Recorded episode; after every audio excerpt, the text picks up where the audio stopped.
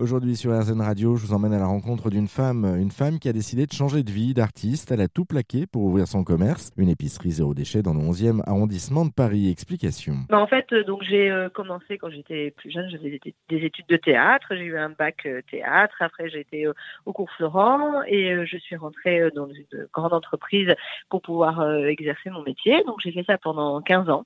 Pendant ce temps-là, j'ai eu aussi des enfants, donc je suis devenue maman. Puis il y a eu des questionnements de se dire bah, euh, que voilà, qu'est-ce que, à quoi je sers, euh, qu'est-ce que je fais, euh, une prise de conscience de, des changements et des problèmes environnementaux de la planète, et puis une envie de faire autre chose et de, de se sentir un peu plus utile que ce que je faisais au quotidien. Et donc voilà, donc il y a eu un long cheminement avant d'arriver à faire ce que je fais aujourd'hui. Alors on va on va reprendre par le début en fait, Milena, parce que du coup vous aviez 23 ans hein, quand vous avez terminé votre DUG, vous avez fait un DUG théâtre. C'est ça. C'est ça à Nanterre. Ouais, exactement. Et, et, et, du coup, à la base, quels, quels étaient vos rêves en fait euh, initialement? Vous vouliez devenir artiste, comédienne? Ouais, c'est ça, d'être comédienne, exactement. C'était ça, euh, ça l'idée, euh, l'idée première. Et du coup, c'était plus dans quel domaine en fait? Vous rêviez de faire quoi? D'être au théâtre, d'être sur les planches, le cinéma, pas plus que ça. Voilà, en fait, je suis d'une famille d'artistes. Mon père est metteur en scène, donc c'est quelque chose dans lequel j'ai baigné petite. Et, et puis j'avais envie de faire la même chose. Ma sœur aussi était dans le théâtre, et donc je suivi un peu le parcours euh, familial euh, de vouloir être comédienne. Et du coup, vous avez réussi à être comédienne parce que vous avez fini par signer un CDI dans une grande société. Vous avez euh, joué l'artiste pour le coup, on peut dire ça comme ça.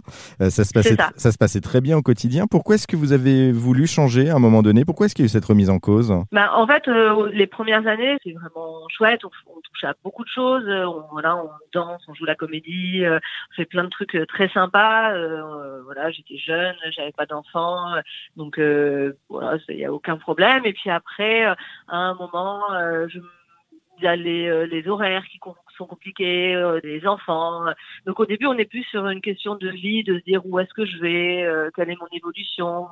Euh, il y avait l'envie aussi de sortir et de devenir intermittente, et puis ça devenait compliqué parce que pareil, j'ai des enfants, mon mari lui-même est intermittent, deux intermittents, est-ce que c'est bien? Enfin voilà, d'abord c'est une remise en question plus sur le métier en lui-même, et puis après d'être dans quelque chose de plus concret en fait, vraiment ce besoin d'être utile. Dans ce que je faisais, je me sentais pas forcément utile ni au monde ni à la société en fait.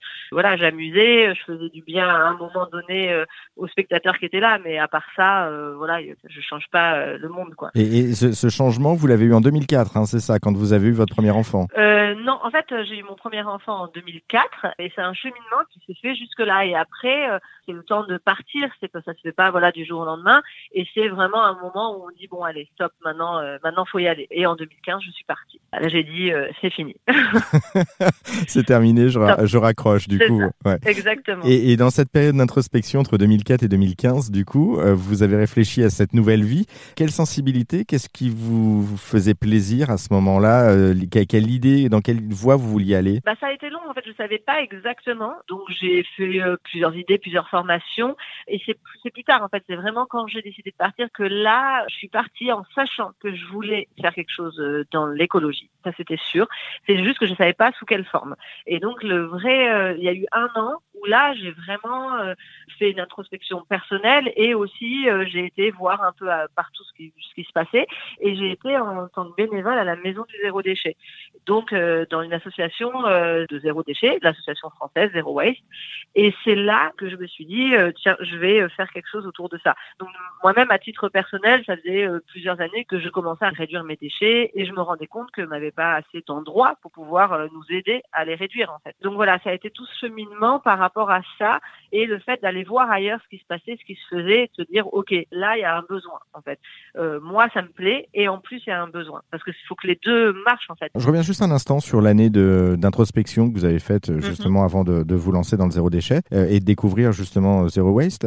vous parliez de coaching pour essayer d'éclaircir un peu les choses et d'y voir plus clair. Ça s'est concrétisé comment en fait ce coaching? Vous êtes allé voir quelqu'un qui vous a expliqué un petit peu comment mieux vivre? Ouais c'est ça. C'était une, une, en fait c'est pareil, c'est des opportunités. Quelqu'un qui me dit, ah bah, je connais quelqu'un qui fait du coaching, euh, professionnel en fait.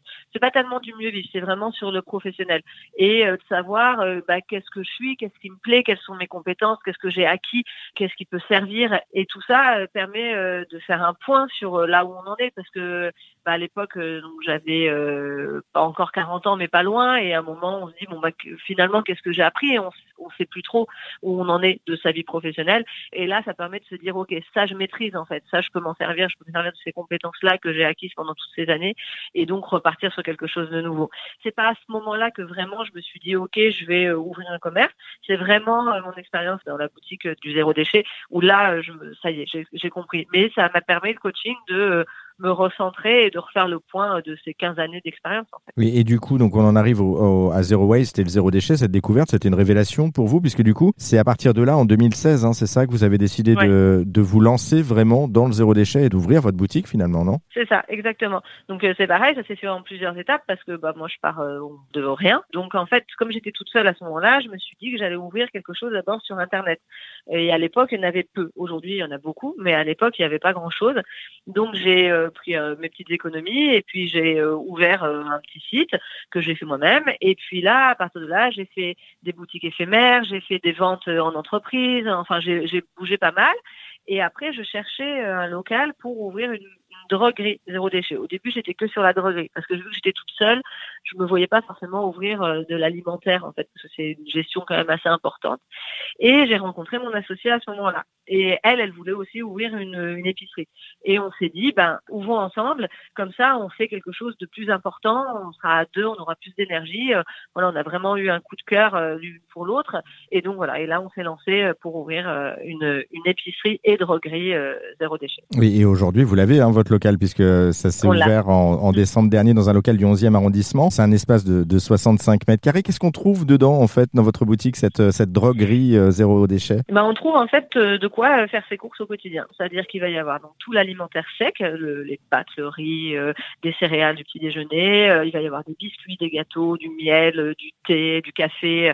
Donc tout ça se trouve en vrac. Donc on prend la quantité qu'on veut sans, emballage. On ramène ses propres emballages. Et après on a aussi du frais. On a des fruits et légumes. On a du fromage. On a de la laiterie. On a des yaourts. On a de, la crème fraîche. Enfin voilà tout ce qu'il faut en frais. Et après on a toute la partie cosmétique et pour la maison, c'est-à-dire euh, bah, on va avoir du liquide vaisselle, on va avoir euh, du shampoing, on a du gel douche, on a des savons solides et toutes ces alternatives en fait aux jetables qu'on a transformées en durables. Donc tous ces objets, par exemple le symbole en droguerie, c'est la gourde, voilà pour éviter d'utiliser des bouteilles en plastique et comme ça pour tout en fait. Dès qu'on peut remplacer euh, du durable à la place du jetable. Merci Milena Knilt. Et puis j'invite tout le monde, hein, si vous êtes sur Paris, à, venir vous rendre visite au 18 boulevard Voltaire dans le 11e arrondissement. ça s'appelle Les Glaneuses c'est euh, votre entreprise, votre quatrième bébé, comme vous l'avez dit tout à l'heure. N'hésitez pas à venir euh, faire un petit coucou à Milena. Ça vous a plu? Vous en voulez encore? Il y a en ce moment des milliers de podcasts 100% positifs qui vous attendent sur l'application AirZen.